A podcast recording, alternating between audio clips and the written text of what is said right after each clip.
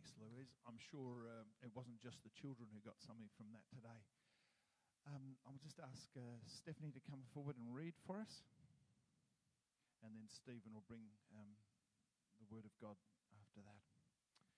Gracious Father, we thank you that as we read your word, um, we can hear it. We ask, Lord, that uh, we would listen and that you would take it into our hearts. Thank you for uh, Stephen's message to us. Thank you that is uh, your message to us. Help him to speak your words clearly and with boldness.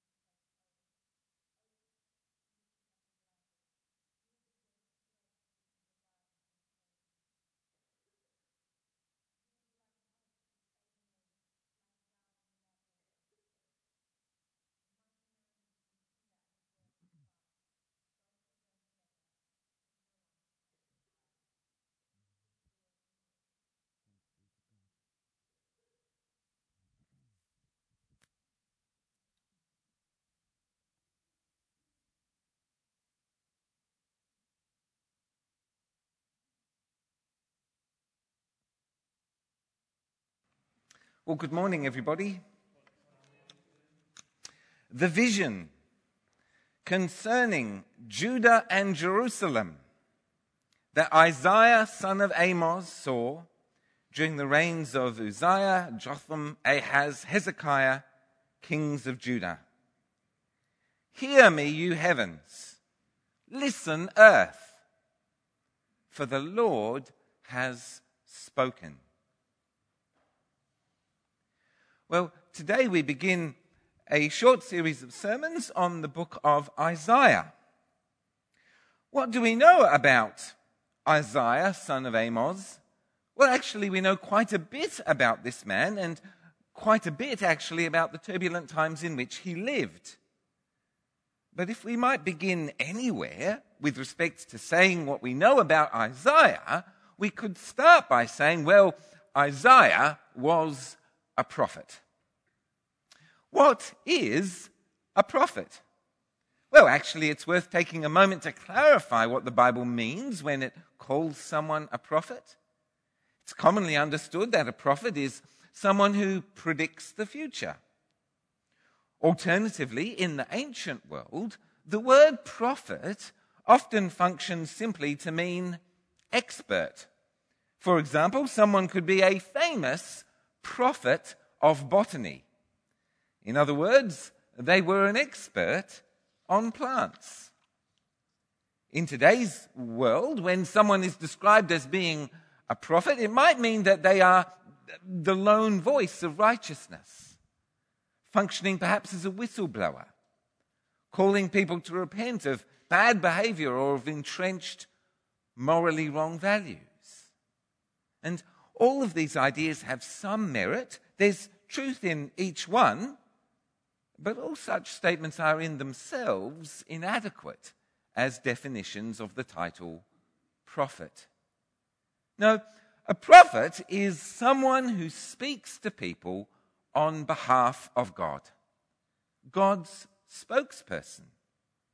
Whether we are talking about someone in the Old Testament or the New Testament gift of prophecy, we are talking about being God's spokesperson, speaking on behalf of God, inspired by God. And the book of Isaiah, all 66 chapters of it, brings to us Isaiah's vision in the singular. Not meaning something he saw whilst in a trance like state, a hallucination produced by hunger or spirit or some uh, um, food or indeed even the Holy Spirit, but rather in this context, vision meaning revelation. The whole thing, a unity, a revelation. Hear me, you heavens. Listen, earth. For the Lord has spoken. Isaiah was a prophet, bringing first to the people of Jerusalem and after that to all people everywhere, for all time, God's words. In oracles, poems, prose, dreams, visions, parables, and plays, Isaiah brings us the Word of God.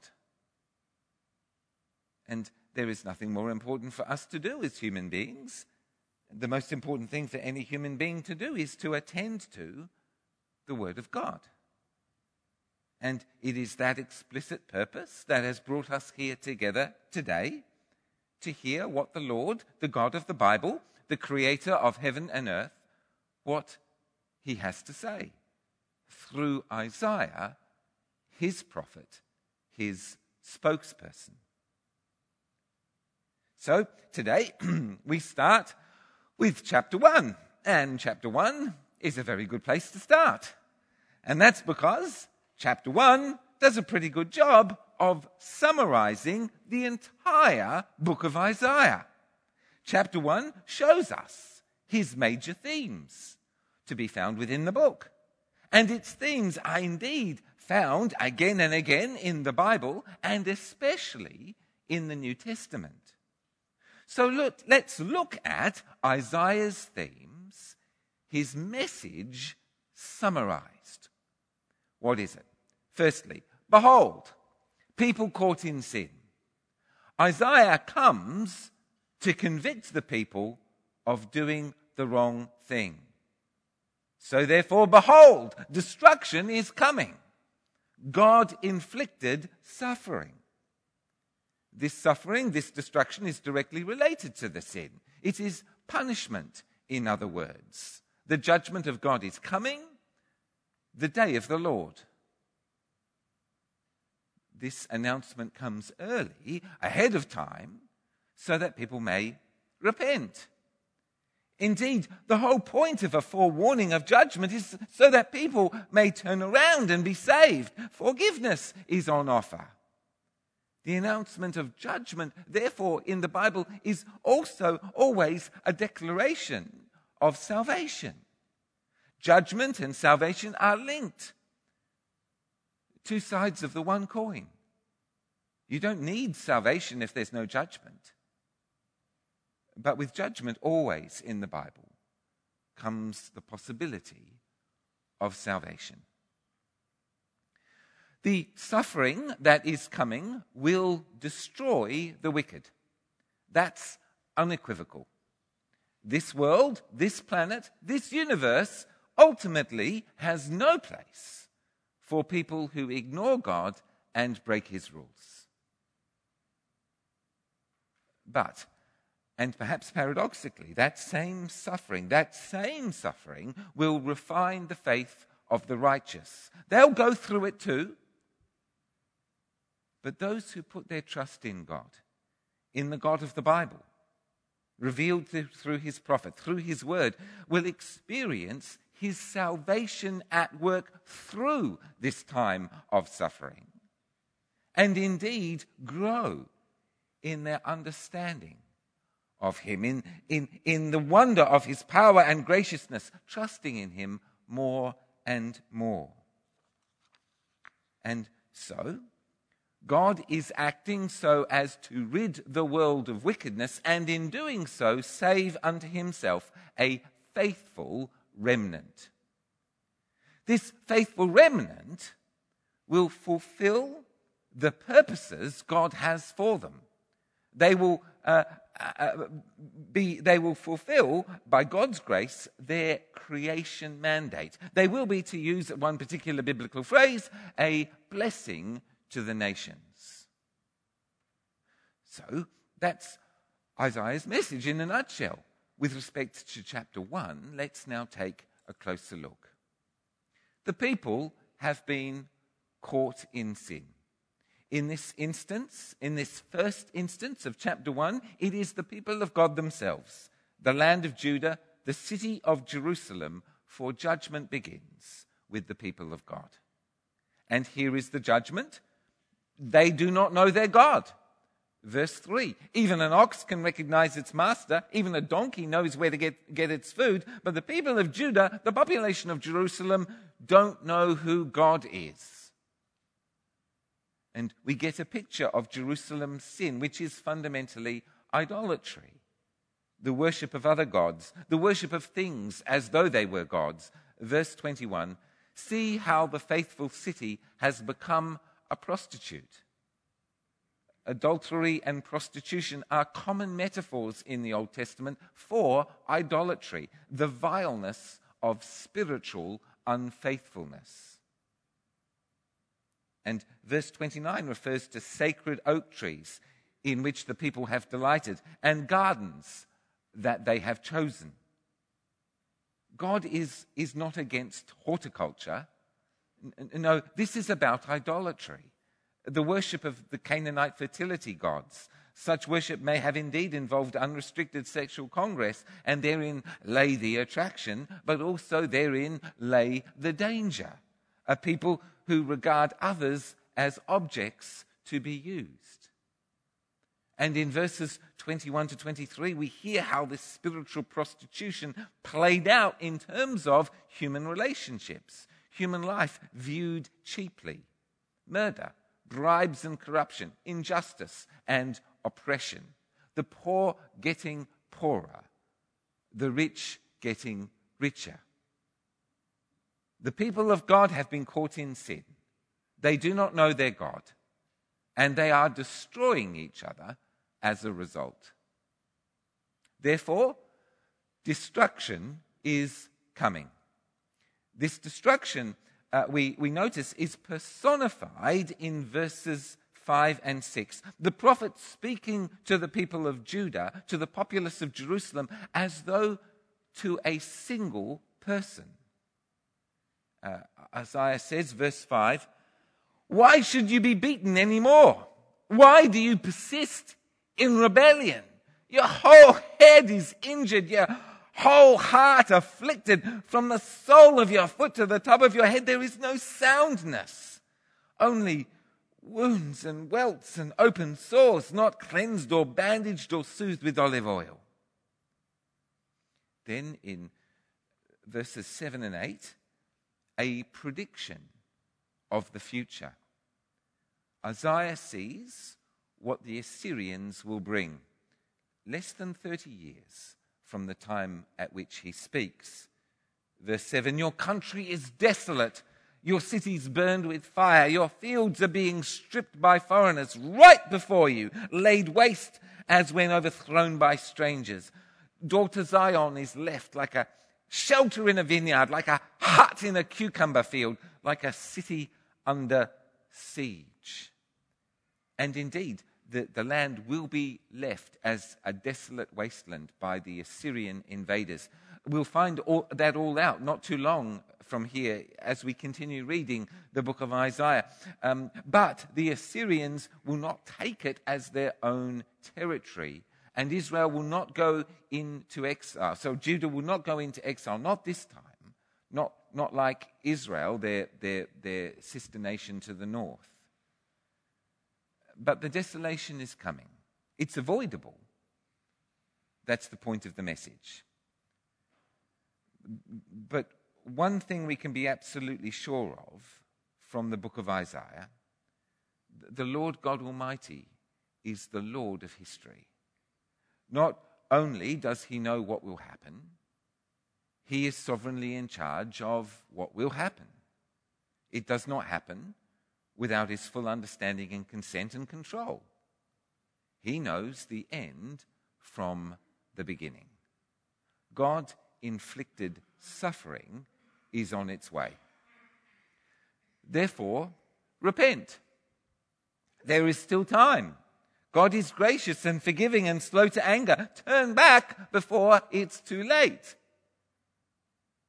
Wash and make yourselves clean. Take your evil deeds out of my sight. Stop doing wrong. Learn to do right. Seek justice. Encourage the oppressed. Take up the cause of the fatherless. Plead the case of the widow. Come now, let us settle the matter together, says the Lord. Your sins are like scarlet. They shall be as white as snow. Though they are red as crimson, they shall be like wool. If you are willing and obedient, you will eat the good things of the land. But if you resist and rebel, you'll be devoured by the sword. For the mouth of the Lord has spoken uh, fire from God will be an effective tool for twin missions the destruction of the wicked, together with the strengthening of the faith of the righteous. But both wicked and righteous will suffer together. But the outcome of their sufferings will be different. Zion will be delivered with justice, her penitent ones with righteousness. But rebels and sinners will both be broken, and those who forsake the Lord will perish. This will leave a faithful remnant, the dross purified out, a faithful remnant. Verse 9 Unless the Lord Almighty had left off some survivors, we would have become like Sodom, we would have been like Gomorrah. And this purified remnant will be a blessing to the nations. I will restore your leaders as in days of old, your rulers as at the beginning. Afterward, you'll be called the city of righteousness, the faithful city.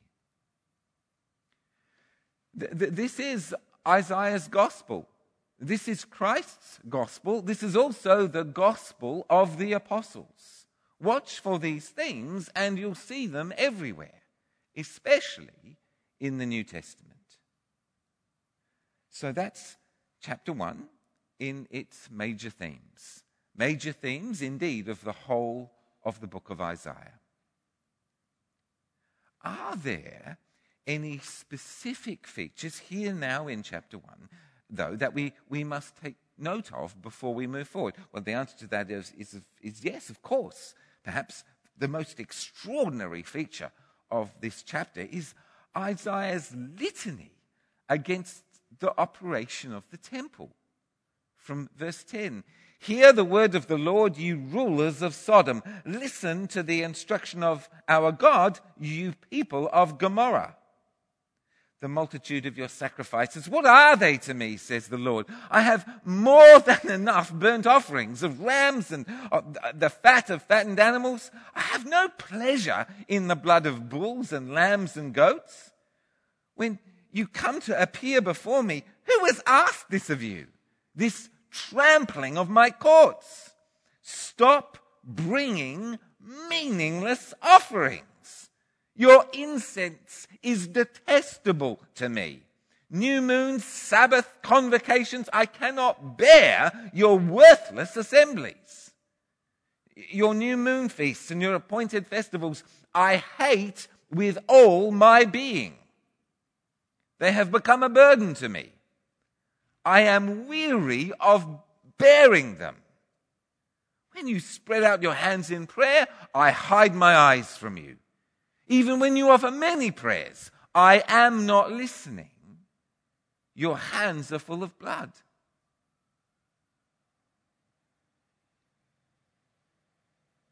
This is astonishing because the operation of the sacrificial system within the temple was, we know from God's word, it was extremely important to God. From, from Mount Sinai onwards, from the point of them being given the Ten Commandments, about 30% of the rest of the law of Moses is devoting to make sure that the Israelites got this stuff right burnt offerings, sin offerings, fellowship offerings, drink offerings, grain offerings, incense offerings, the temple set up and furniture, priestly garments and ministry, feast days and festivals, Sabbaths and new moon uh, celebrations. This stuff is incredibly important, enormously significant to the covenant of Moses. The legally binding relationship agreement Israel had with her God, the Lord of heaven and earth. And these detailed instructions that go on for chapters are peppered with phrases like a pleasing aroma to the Lord. And this is a lasting ordinance for all generations. This is not trivial stuff. They haven't made this up as they were going along. This is the very substance of worship under the old covenant. This is how they were to be forgiven by the blood of lambs and bulls and goats. And yet, through Isaiah, his prophet, the Lord is saying, I can't bear it. Stop it. And that final statement, your hands are full of blood, becomes uh, an observation rich in irony at one level, the hands of priests were supposed to be bloody, for there is no forgiveness without the shedding of blood. They're supposed to have blood on their hands. Israel's future depends on it. But now, of course, the hands of the people are full of blood in another way the innocent blood of victims of oppression, cruelty, corruption, and violence. Now, you, you may remember that we started today with a quick look at that word prophet and what it means. And we proposed several answers before settling on one answer God's spokesperson.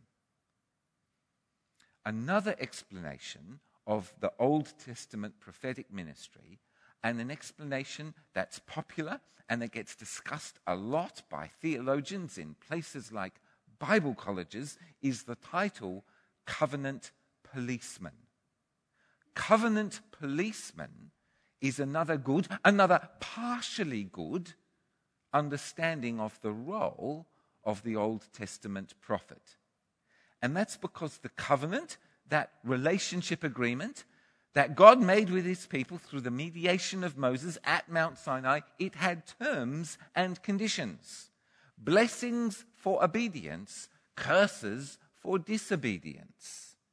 And if you look at those curses in such places as Deuteronomy chapter 28, you'll see that if Israel gave herself over to the sins of the Canaanites who were in the land before Israel, if the nation was grossly disobedient to her God and worshipped alien gods, then domination by foreign powers would be part of the deal, even up to and including exile from the land, even up to and including complete destruction for those who remained stubbornly unrepentant. So then, with respect to Isaiah chapter 1, this is that. This is, this is what Israel has been guilty of. This is what God is going to do about it according to the terms that they signed off on at Mount Sinai. Out of bounds, screams Isaiah the covenant policeman. Only that's not exactly right, is it? Because if Isaiah really was a fair copper, he'd have said something like, Look, your dedication to liturgical correctness is absolutely first class. But can't you see that you have to keep the whole law? You, you keep keep going, yes, keep going with the sacrifices, the feasts and the festivals, the new moon and Sabbath observances. Do not neglect them, but rather devote yourselves also to the more weighty matters of justice and mercy, compassion and righteousness. No, no, like others, covenant policeman contains elements that are useful, elements that are true, but it's not entirely right. It's limited. For Isaiah, and we can see him doing it here, is indeed shouting out of bounds, to be sure, but not pointing back to the old covenant as the answer, but rather he will point forward.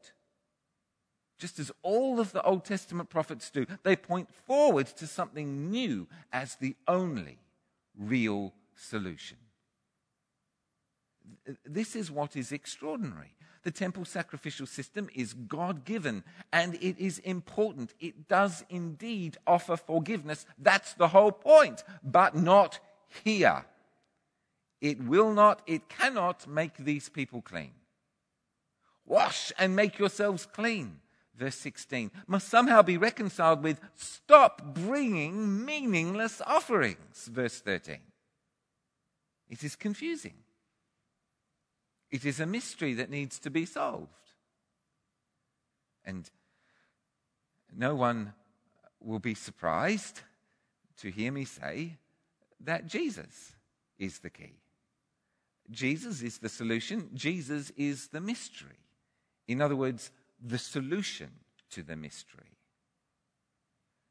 Isaiah himself will, and we'll see this for ourselves, he will keep on pointing to God as the one who takes upon himself the punishment for covenant unfaithfulness through his Messiah, through his suffering servant, through the one who will come in the power of the Spirit, through his Son. The grace of God in the book of Isaiah is that actually the Lord keeps saving Israel despite herself. And there have been hints of this from the beginning. Um, God Himself bore the cost of clothing Adam and Eve, providing them with animal skin coverings when they left the garden. God Himself, in the time of Noah, put a rainbow in the sky as the sign of His covenant with Noah and his descendants forever, an archer's bow pointing up. And with Abraham, it was God Himself who passed through the animals cut in two. And in doing so, in, in a reworking of a standard ancient Near Eastern covenantal um, uh, uh, procedure, in doing so, in passing between the animals cut into, it was the Lord who promised to take the punishment upon himself for covenant unfaithfulness. These are extraordinary things, but we don't have time to consider them any further here. But what we do see clearly from our vantage point here in history is that Jesus, the Son of God, suffered God inflicted suffering unto destruction, dying on the cross. In this, Jesus suffered for the wicked, and indeed with the wicked, one on his right and one on his left, although he himself was without sin. We deserved the punishment, he took it upon himself. To, him, uh, the Son of God. And about him is, is the description ultimately we read in chapter 1, verses 5 and 6. Your, your whole head is injured, your, your whole heart is afflicted. From the sole of your foot to the top of your head, there is no soundness, only wounds and welts and open sores, not cleansed, not bandaged, not soothed with olive oil. To Christ belong the words, My God, my God, why have you forsaken me? Son though he was, he learnt obedience from what he suffered. And once made perfect, through the refining fire, he became the source of salvation for all who obey him. And it is by his blood that we are washed clean. Jesus Christ, the perfect person, the faithful remnant, who fulfills now God's creation mandate for all humanity, showing us the way to be human. And therefore, now, there is no punishment for those who put their faith in Jesus Christ. It is finished.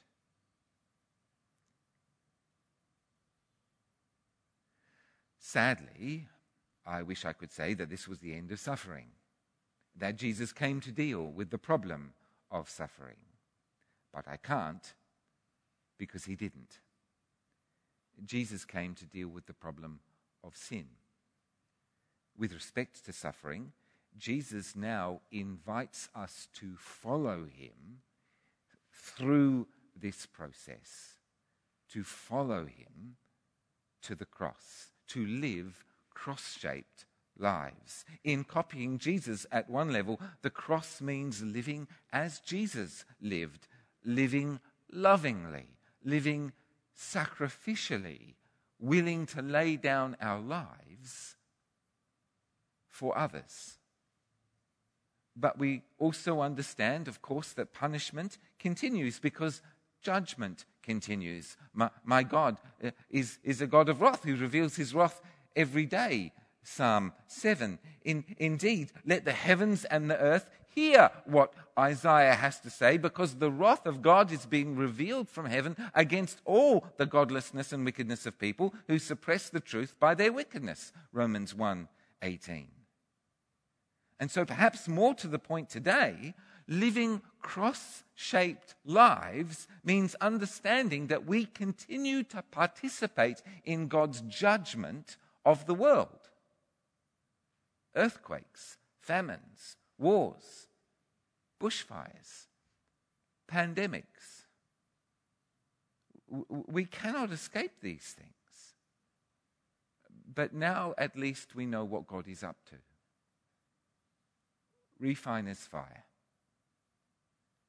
As, as we trust God in hardship and in difficulty, in suffering, he will reveal himself to his children with lessons that cannot be learnt in times of plenty and peace. And we, we will trust him more. As, as we learn to trust him in the hardest moments of all, that, that's when we'll learn that he is trustworthy, that, that he has a purpose in it for us. that we'll see him powerfully at work, for our well being is important to him.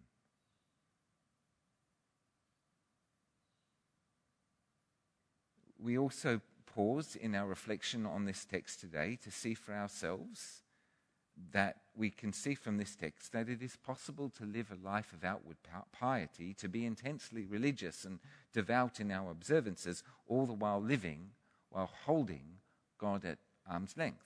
That's possible for us just as it was possible for them, and they did it. The text reminds us that to obey God in some things and not in other things is to not obey Him at all. The text reminds us that a life surrendered to Christ in nearly everything is not surrendered to Christ at all. The text reminds us that those who belong to God obey Him. Who are they who know Christ and love Him? Those who obey Him. And what is the obedience that Christ requires? 1 John 4 Whoever claims to love God yet hates a brother or sister is a liar. For whoever does not love their brother and sister, whom they have seen, cannot love God, whom they have not seen. And he has given us this command anyone who loves God must also love their brother and sister. The Lord be with you.